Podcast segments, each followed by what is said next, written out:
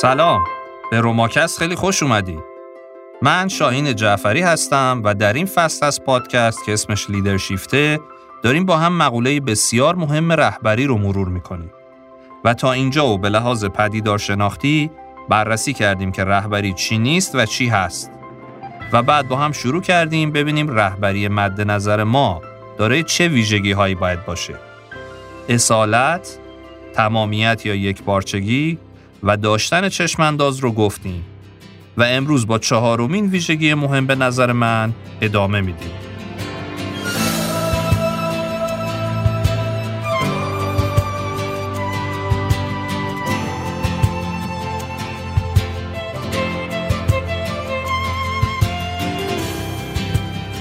اجازه بدین با داستان یک شخصیت بزرگ شروع کنم. نلسون ماندلا نلسون ماندلا یکی از سیاستمدارانی بود که از احترام فوق‌العاده‌ای در سراسر جهان برخوردار بود.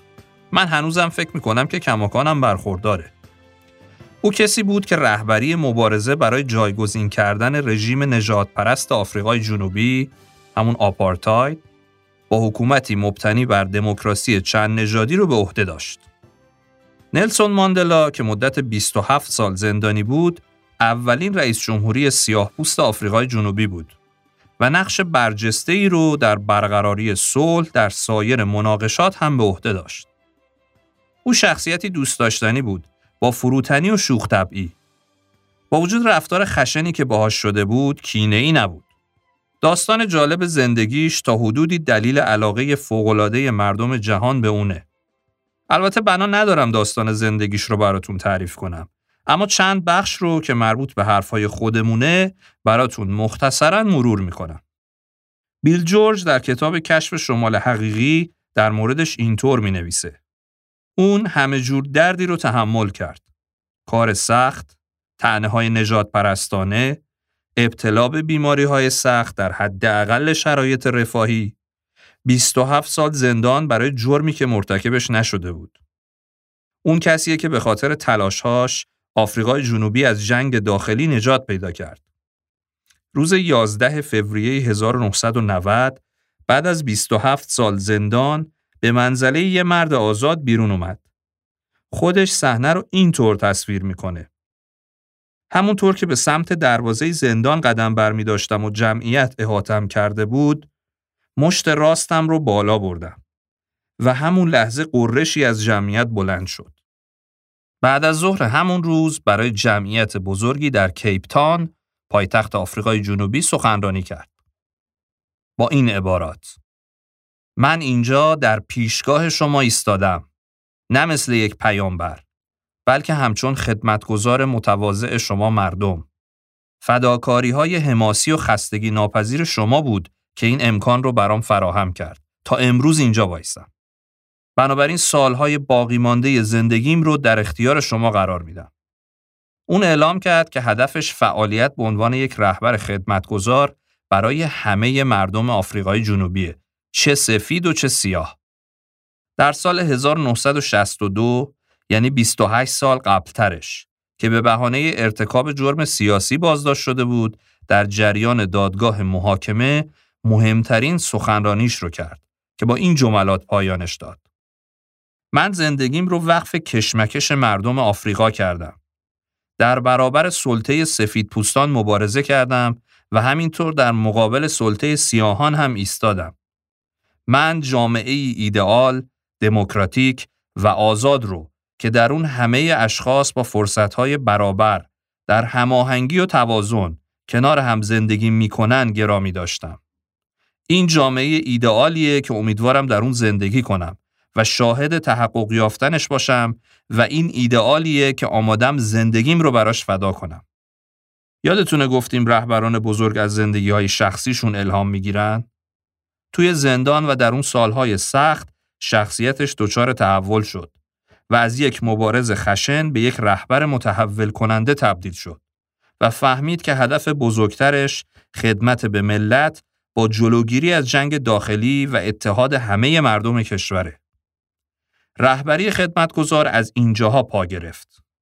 او با تواضع مثال زدنیش حکایت های بسیاری خلق کرد که یکیش رو در اپیزودهای قبلی تعریف کردم براتون. به نظرم لذت بخش بخشی از گفتگوی این مرد بزرگ رو با خانم اپرا وینفری و در برنامه او بشنویم. How does a man spend 27 years in prison, put there by an oppressor, and come out of that experience with not a heart of stone, not a cold heart, but a heart that is willing to forgive and embrace? How is there no bitterness? Well, I hated oppression. And when I think about the past, the type of things they did, I feel angry. You have a limited time to stay on earth. You must try and use that period for the purpose of transforming your country into what you desire it to be. And therefore, you had to reject all negative features in your own soul, hmm. in your blood system, and focus your attention on the positive things. I wanted to be known as Mandela, a man with weaknesses, especially because I knew it was not the contribution of an individual which would bring about liberation mm-hmm. and the transform- peaceful transformation of the country. And my first task when I came out was uh, to destroy that myth that uh, I was something other than an ordinary human being. I had said that you're one of the most hum- well, the most humble person I'd ever met. I will tell you that when Mr. Mandela arrived today, he uh, said to the producer, met with him in the room, and he said, "What is the subject of today's show?" and she said, Nelson Mandela, you are the subject of today's show. He goes, oh, all right. You are not even not not modest, but uh, a very humble man. I wanted to ask because I think that is the, the characteristic that stands out for you above all of them, that you are a peacemaker inside yourself. And how do we begin? Those of us who aren't leading countries but are just leading our own lives, leading our families, come to a sense of truth and reconciliation with ourselves to be a peacemaker. How do you do that? The first thing is to be honest with yourself. You can never have an impact on society if you have not changed yourself. And one of the most important weapons in changing yourself is to recognize that peace, uh, I mean, people everywhere in the world want peace. But humility is one of the most important qualities which you must have. Because if you are humble, if you make people realize that uh, you are no threat to them, then people will embrace you.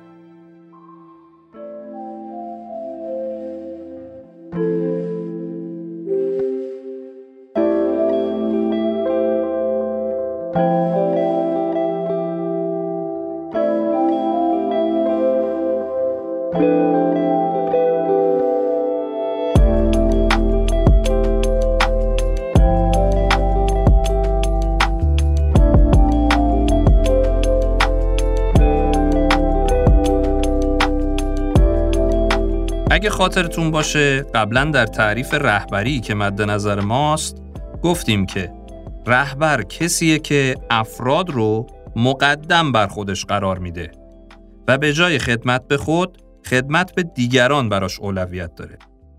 این ویژگی در زیل عبارت هیومیلیتی قرار گرفته که در فارسی بهش تواضع و فروتنی میگیم.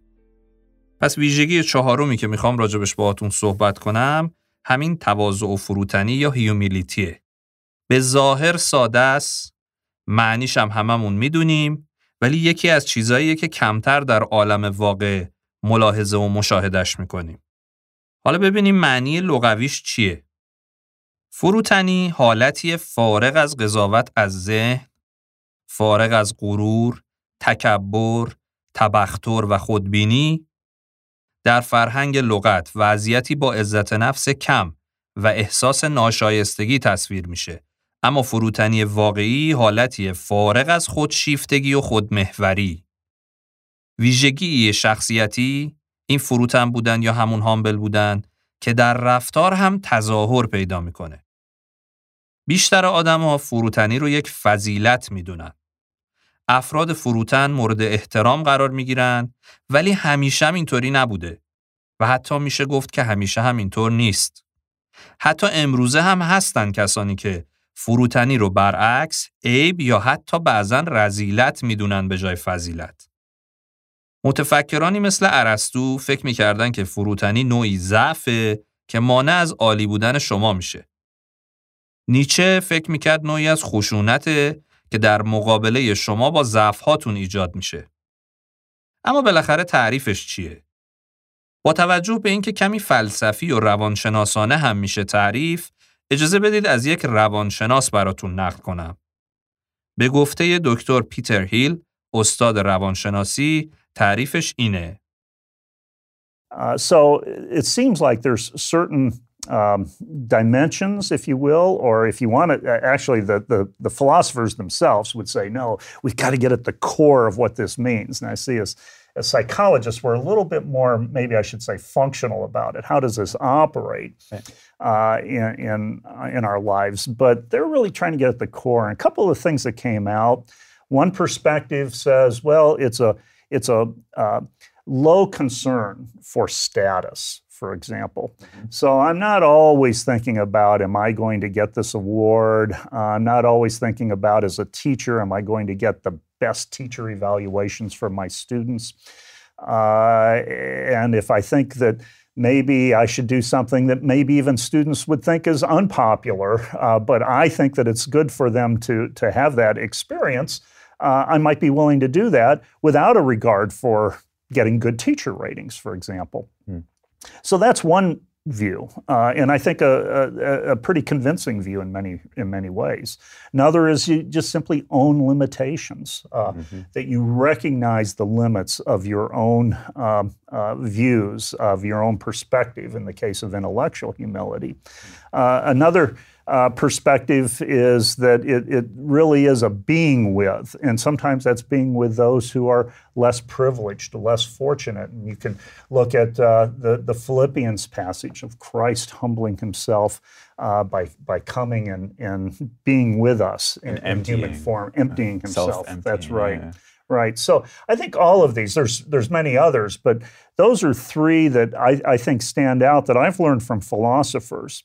Now I don't know if we can empirically get at all of those in, the, in with all of the nuances that philosophers want us to do, but uh, but I think it's it's really helped me uh, zero in a little bit more on the depth and richness of, of the concept. یکیش اینه که اساساً خود مرکز تفکر و تصمیمات نباشه. و از بعد فروتنی خردمندانه اینطور هم میشه گفت که آگاهی از محدودیت های خودمونه. و یکی دیگه همراه شدن ما با دیگرانه نه جدا کردن خودمون از دیگران. خب پس این ستا رو من یه بار دیگه تکرار کنم. خود مرکز تفکر و تصمیمات نباشه. آگاهی از محدودیت های خودمون همراه شدن ما با دیگران و نه جدا کردن خودمون از دیگران. اما چی میشه که این ویژگی در رهبری بسیار مهم میشه؟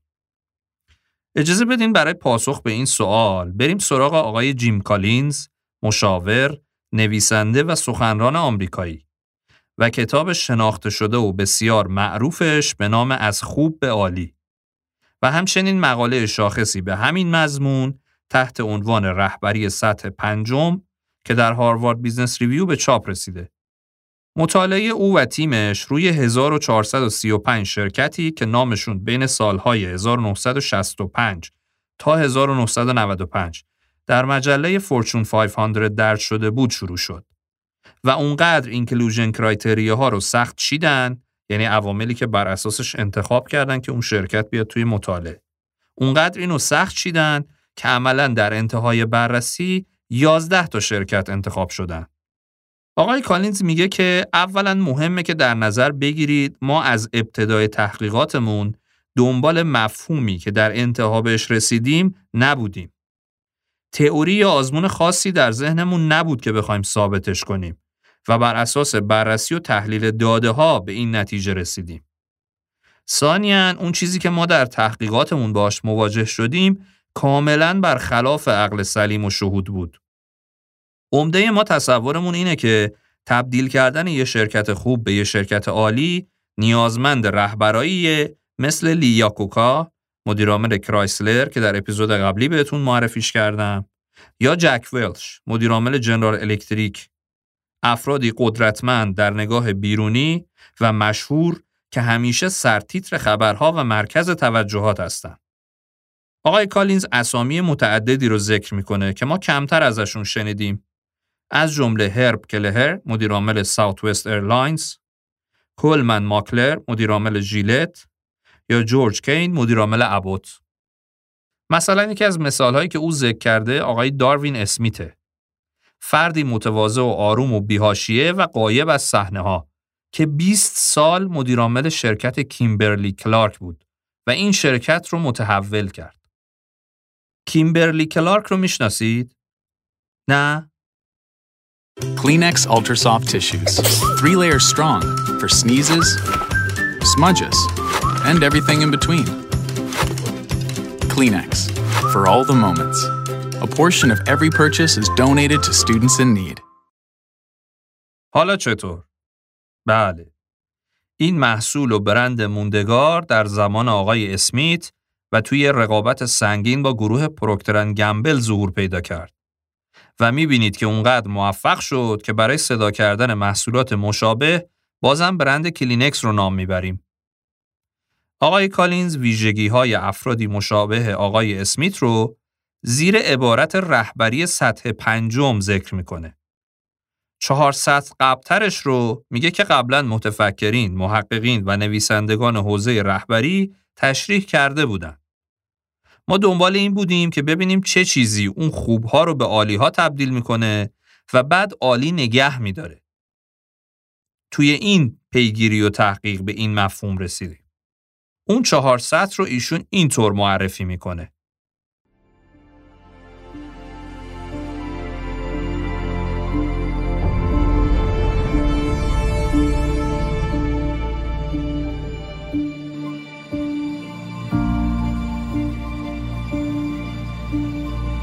And this is where we had this insight of the level five leader that, that leadership is a, ser- a hierarchy of capabilities, and level one is about individual capabilities.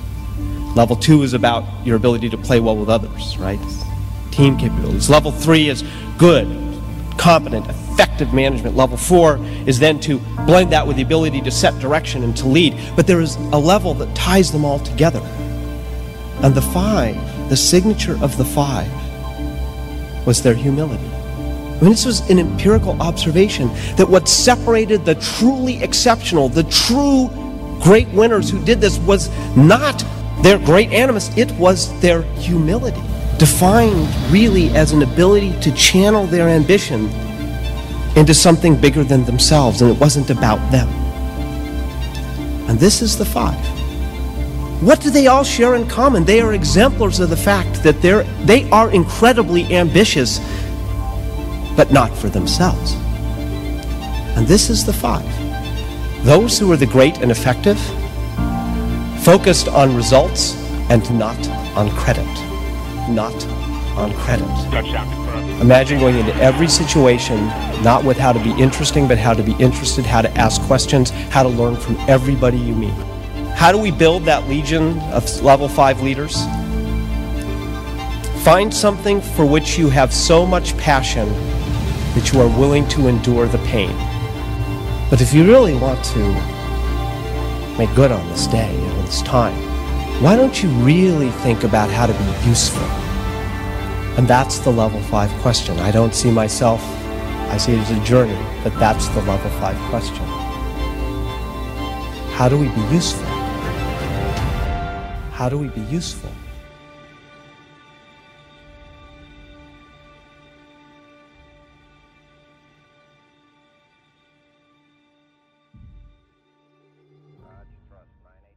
سطح یک افرادی بسیار توانا سطح دو عضو مشارکت کننده تیم که از اون توانایی ها برای کمک به تیم کمک می‌گیره.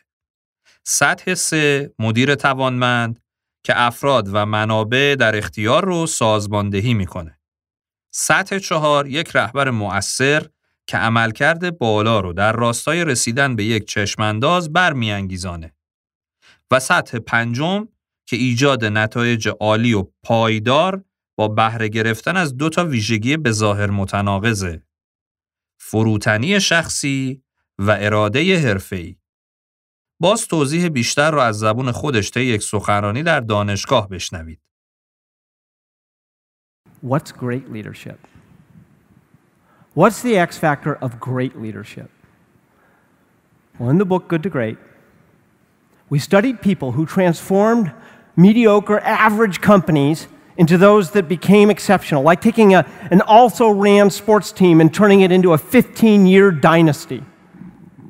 And when we looked at those where they fundamentally changed the trajectory of an enterprise, we discovered this idea of the level five leader.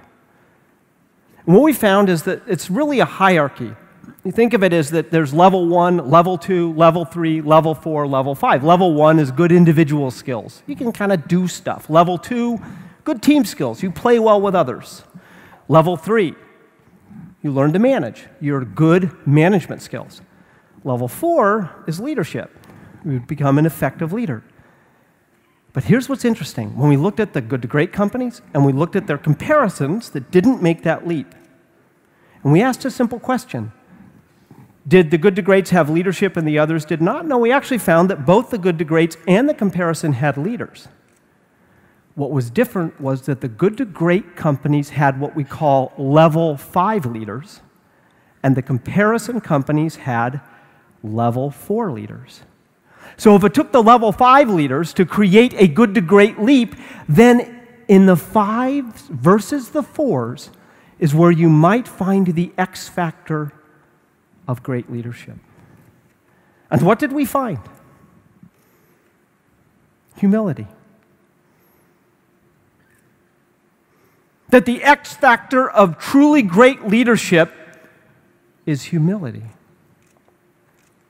Humility combined with a ferocious will for something bigger than yourself. Humility in a very special way. I want to be very clear. These people are ambitious.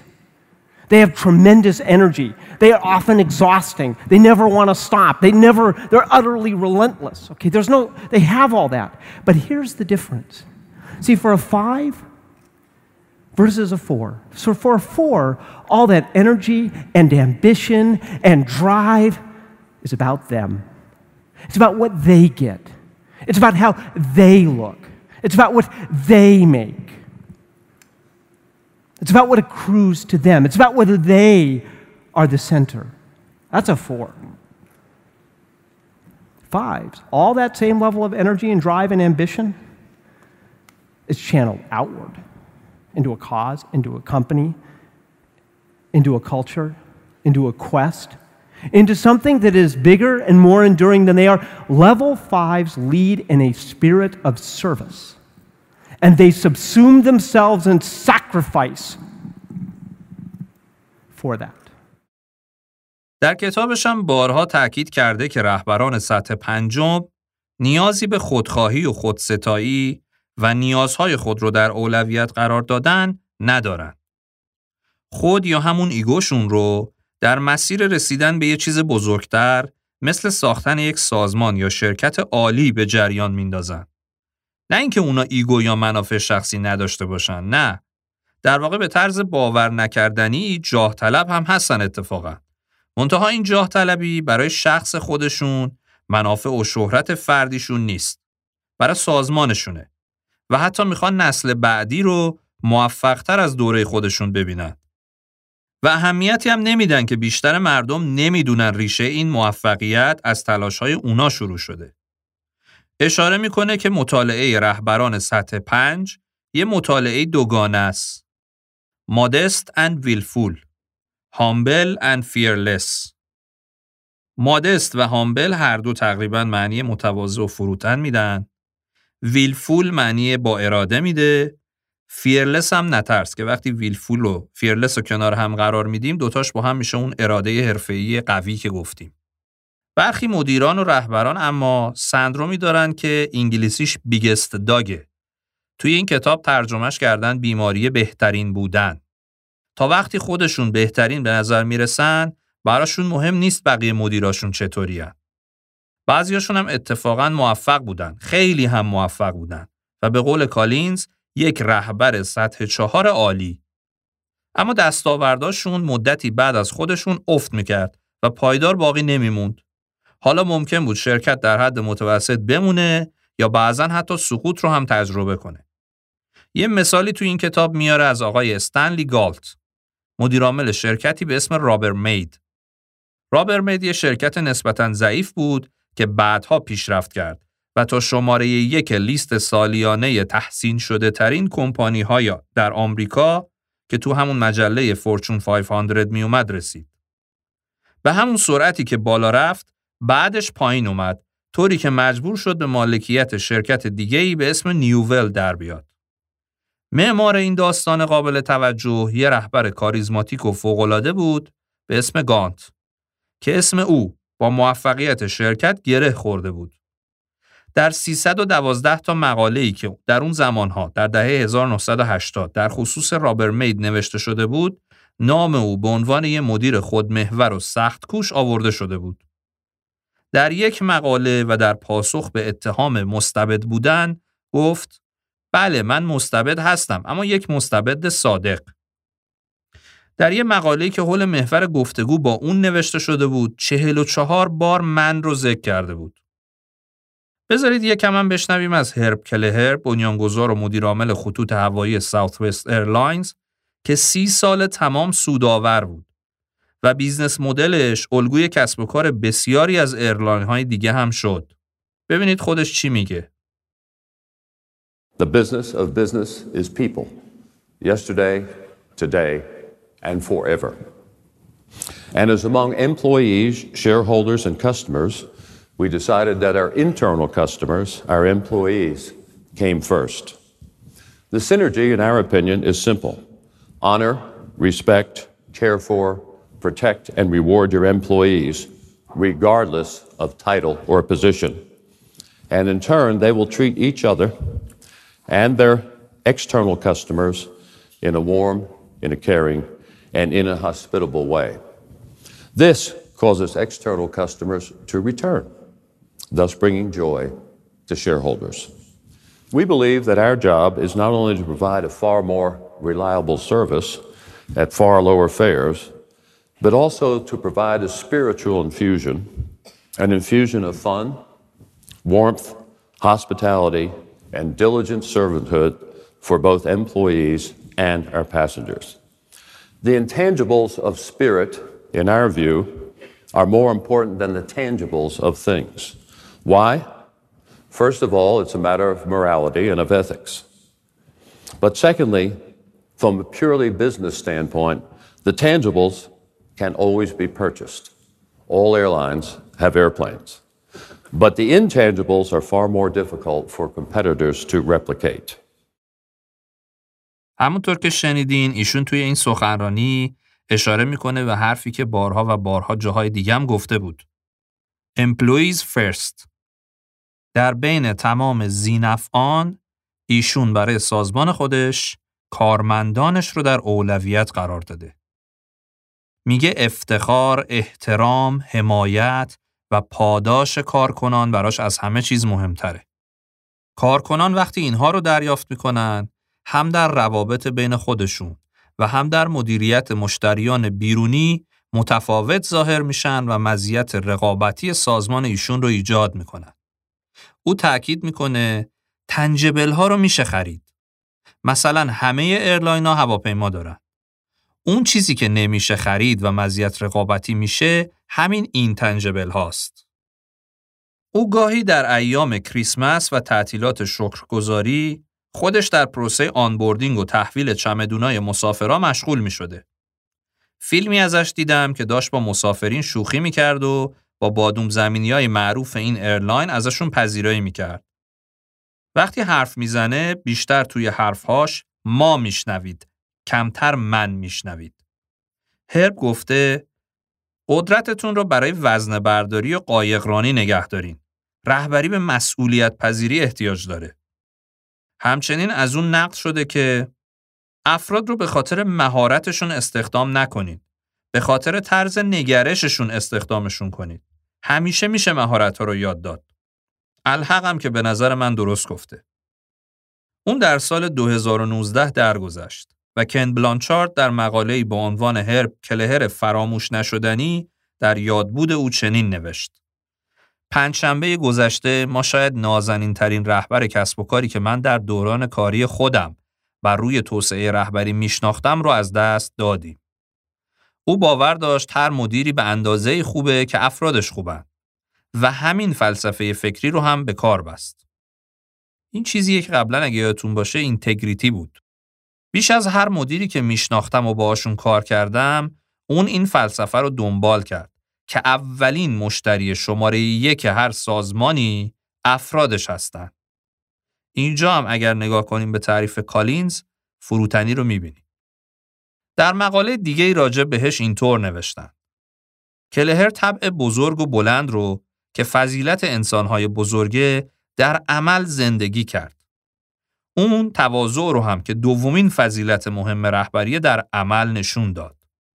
جاه طلبی برای خدمت فروتنی اون بود. او به افرادش خدمت کرد. اون می‌گفت دفتر مرکزی بخش پایینی هرم سازمانیه نه بخش بالایی. کار ما توی این دفتر فراهم آوردن منابعی برای افرادمون که در خط مقدم برای موفق شدن بهشون احتیاج دارن. خلاصه ای بشنوید از اون چه در یاد بودش گفته شد. Hundreds of people filled the convention center in downtown Dallas today to honor Southwest founder Herb Kelleher. The memorial was as authentic and eccentric as Kelleher himself. and we're sharing some of your memories at the bottom of the screen. WFA's uh, Teresa Woodard shows us the tributes to the man who changed travel. It is daunting to honor 87 years of living in a two hour memorial. We were changed by a man who lived large, but most of all, loved even larger. Especially Herb Kelleher's 87 years. He was wickedly witty, he was spontaneous, he was irreverent, he was very unpredictable.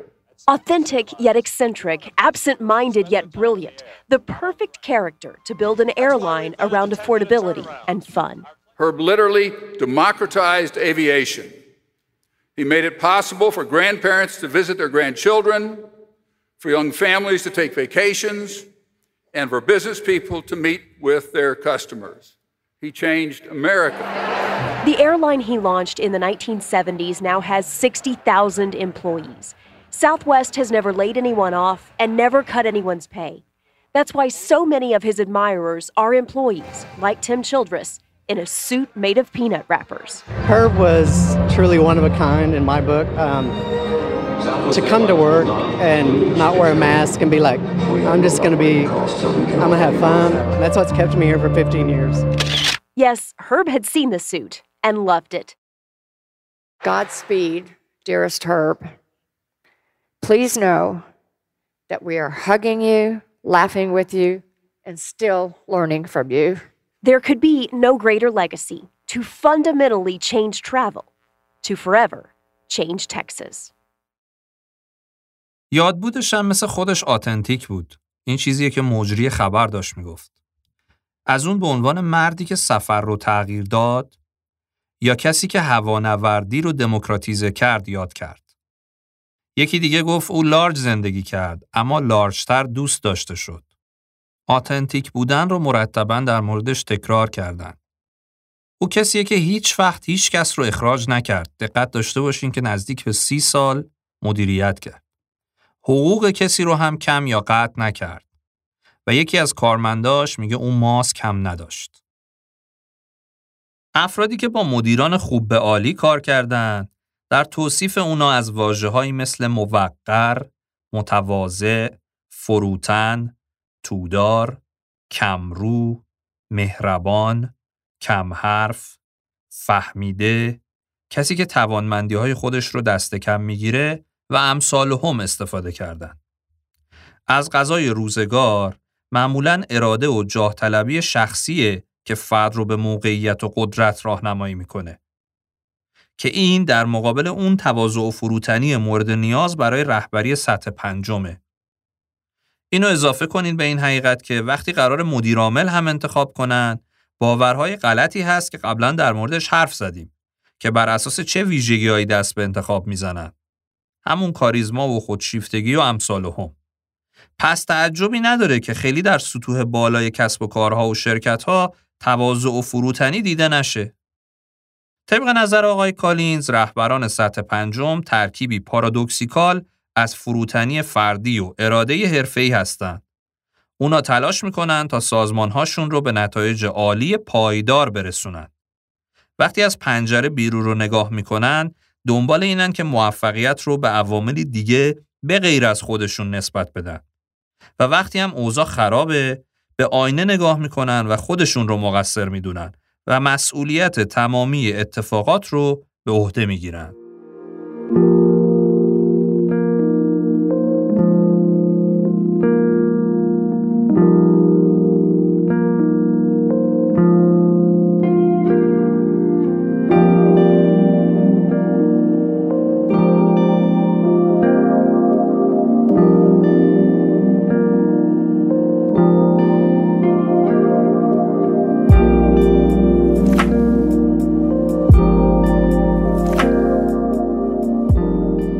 بشنوید از آقای جان دیکسون نویسنده و سخنران استرالیایی که اعتقاد داره فروتنی هسته رهبریه. I actually think humility is core to leadership for the very simple reason that everyone who's ever been an effective leader knows that your character is central to leadership because unless people are able to trust you, unless people think you have uh, their interests in mind, the interests of the organization in mind, above yourself, you won't be able to move people. But when the people uh, that you lead know for certain this person has our interest in mind, when you make the tough call, people are far more likely to think you're right, even if they have doubts about it. This is where humility comes in because humility, I think, is one of the, the key reasons people are willing to trust leaders. If they know that someone who's been given power and authority and prestige uses it for the good of others, that's someone I can follow. I mean, the best example of this is Jesus, of course, the one with all power in his hands, and yet he uses it for the good of others. But it's also true in all sorts of ways. I would say a few things about humility and leadership. Number one, it's common sense to be humble if you're a leader. Because if you're a leader, you're usually really, really good, even expert at something. But as soon as you're an expert at something, it should remind you of all the other areas you're not an expert in. I mean, if you, if you can drill down into finance, you're a finance expert. That doesn't mean you have psychological expertise. So, of course, you need to have people in your team who know people. And it's, and it's uh, only common sense to sort of listen to the different skills that you have around you in your team. So, a leader has to be humble for that reason. A leader has to be humble if, if he wants or she wants to persuade people um, because we believe those who have our interests in mind. Humility enables the leader to grow. So if you think you know everything, you're going to be closed to new ideas. But if you know for sure that what you don't know and can't do far exceeds what you do know and can do, you are going to listen to people. And uh, this will plug the gaps in your own leadership style. So the humble leader will listen to criticism. The humble leader will listen to people in a different part of the company, you know, you know, way down uh, the bottom of the, the pecking order, so to speak, because there's wisdom down there that can make up for my lack. Humility is the key, I think, to leadership. میگه شخصیت شما مرکز رهبری شماست. وقتی افراد بدونن یک رهبر نیازهاشون رو مد نظر قرار داده و در اولویتش هست، در سختی ها هم همراش هستن. حتی اگر به نظرشون کمی هم غیر منطقی بیاد. و یه مثال هم ذکر می‌کنه که حضرت مسیح باشه. و کلا این تواضع رو یه ویژگی شخصیتی می‌دونه که سه تا دلیلم برای اینکه کور برای لیدرشپ به حساب میاد ذکر می‌کنه. اولیش میگه شما در یه سری حوزه ها متخصص هستی. اما یادت باشه حوزه های بسیار دیگه ای وجود دارن که توش تخصص نداری. و میگه اگه تواضع نباشه این اتفاق نمیافته. نکته دوم این که تواضع برای متقاعد کردن افراد هم ضروریه. کاری که رهبر نیاز داره که انجامش بده. اگه یادتون باشه گفتیم رهبر کسیه که افراد رو متقاعد می‌کنه تا حول محور چشمانداز اون دوره هم جمع بشن و اون رو پیگیری بکنن. و سومی هم میگه تواضع برای رشد ضروریه. تو اگر فکر بکنی که همه چی رو می‌دونی دیگه گوشات بسته میشه چیز جدیدی رو نمیشنوی از جمله فیدبک و چیز جدیدی رو هم یاد نمی‌گیری. همونطور که قبلا هم گفتیم اعتماد زیربنای کار تیمیه و از اهمیت وجودش در تیم و سازمان هر چی بگیم کم گفتیم. آقای دیکسون اعتقاد داره این فروتنیه که باعث میشه اعتماد شکل بگیره. افراد وقتی بدونن کسی منافع اونها رو و سازمان رو بر منافع خودش ارجح می‌دونه اون وقت بهش اعتماد می‌کنن. از یه businessman موفق و مشهور و فعال امروز آقای دن لاباد مدیرعامل Crown Estate هم بشنوید چرا فروتنی و توانمندسازی دیگران در دنیای business مهمه.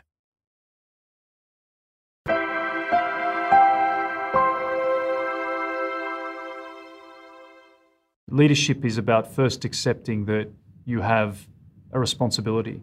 And because of that acceptance, that acceptance that leadership is a responsibility, not a right, you have to lead yourself first. You can't lead other people or lead things if you're not leading yourself. Now, that doesn't mean you have to be perfect, but it means you have to do everything you can to bring humility into what you do, in the way you look at yourself and the way that you operate, and the way that you know you also look at dealing with others. You know, and you have to be you have to be ready and open to that type of criticism, to be able to look back at things you've done where at the time you may have thought was right, but as you've reflected on it, and reflection is a very important thing, you actually say, okay, I could have done it better, or it was okay, but actually, or ultimately, I was just wrong. And if you are wrong, you need to go through and you need to go back and you need to rectify that and you need to be willing to apologize. Uh, I think you need to be very good at what you do. You need to be able to um, know how to tension a team and a business and know how to relax it. Uh, and you need to know, if you're going to develop people, how to build autonomy and capacity by letting the team have an element of liberation in what they do. You know, allow them to have goalposts that they can work within to allow them to actually develop, be creative, and be the best they can be. And I think, you know, as a leader, it takes trust to be able to do that because you're constantly battling with putting your own personal reputation in the hands of others but the conundrum is fantastic. If you don't do that, you're never going to be able to lead anything overly effective because you'll always be limited by capacity because you're not ever not ever willing to let go. And so ultimately, humility, looking at yourself as part of that, being able to trust your people in what you do, not being in fear of failure because ultimately things will go wrong and it's your ability to deal with those mishaps as, as opposed to your ability to stop them all happening in the first place, because ultimately you'll never stop everything happening. You can become a better risk manager. You're never going to become an ultimate risk manager. اون میگه که رهبری در ابتداش قبول مسئولیته. بپذیریم که مسئولیت داریم. بعد از پذیرش رهبری رو از رهبری کردن خودمون باید آغاز کنیم. چون کسی که نمی‌تونه خودش رو لید کنه چطور می‌تونه دیگران رو لید کنه؟ و این معنیش این نیست که باید پرفکت و بدون خطا باشید. بلکه باید فروتنی رو به تمام اون چه انجام می‌دید بیارید. یعنی به نگاهی که به خودتون دارید، به نحوهی که عمل می‌کنید و چطور به تعاملاتتون با بقیه نگاه می‌کنید.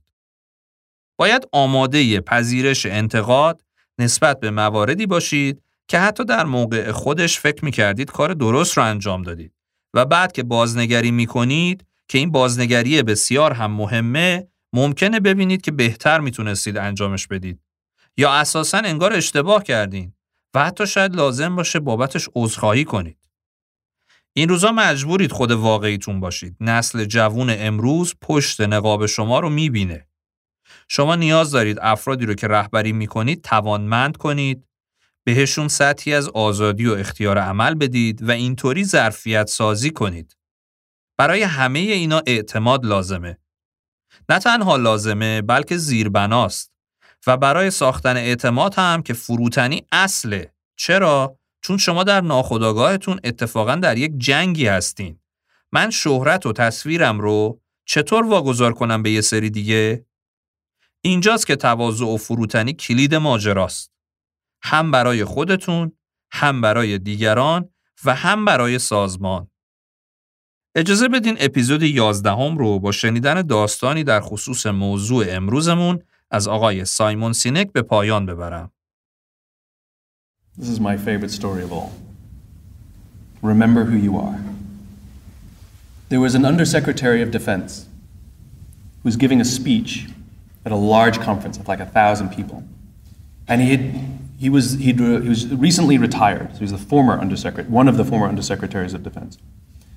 And he was standing on the stage giving his speech, his prepared remarks, and he, while he was talking, he was taking a sip out of a cup of coffee he had in this styrofoam cup.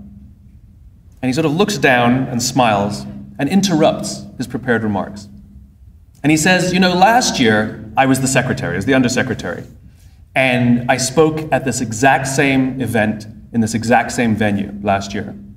Except last year, while I was still undersecretary, they flew me here business class. They had a car waiting for me to take me from the airport to the hotel. Someone had already checked me in and escorted me up to my room.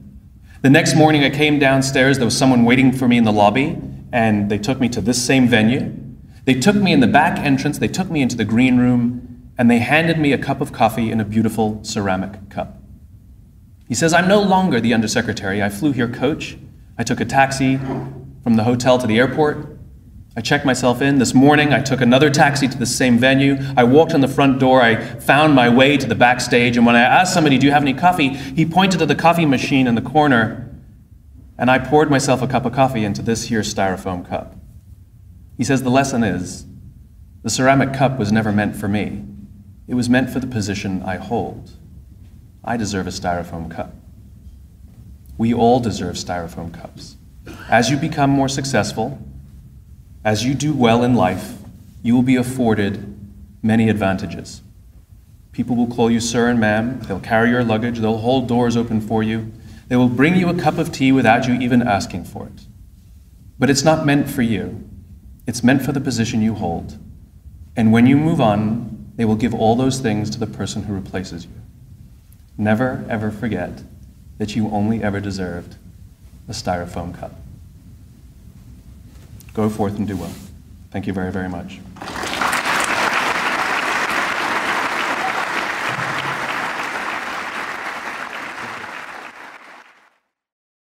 به نظر من تا اینجا چهار ویژگی اصلی رهبری مد نظرمون رو براتون تعریف کردم. و به شخصه باورم اینه که اینا چهار ستونن. شاید نیاز نباشه دیگه راجع به بقیه ویژگی ها خیلی توضیح بدم. چون باز میگم به باور من همینها اصل و اساس و زیربناست. و اگر امروز ما در جوامع در رنج و عذابیم، اگه در سازمان ها افراد فاقد انگیزش هستند و اگه دچار شرم مدیریتی هستیم به نظر آقای فردریک لالو که منم شدیداً با ایشون موافقم ناشی از فقدان یا خوشبینانش ضعف این چهار ستونه و به خصوص در کشور خودمون اگر نبگم نایاب دست کم بسیار کمیابه. و همه هم چی میگن؟ میگن من نبودم دستم بود. جامعه اینطور میطلبه. قواعد بازی در این زمین همیناییه که الان هست. و قص هازا این طور مواقع یاد شعر حضرت شیخ عجل سعدی میافتم که گفت ترسم نرسی به کعبه ای اعرابی کین ره که تو می‌روی به ترکستان است. و در ادامش هم اینو میگه. ای هنرها گرفته بر کف دست عیبها برگرفته زیر بغل تا چه خواهی خریدن ای مغرور روز درماندگی به سیم دقل امیدوارم تا اینجای صحبت ها در 11 اپیزود گذشته اونقدر اهمیت موضوع روشن شده باشه براتون که در اپیزودهای انتهایی با من و دوستانم همراه بمونید.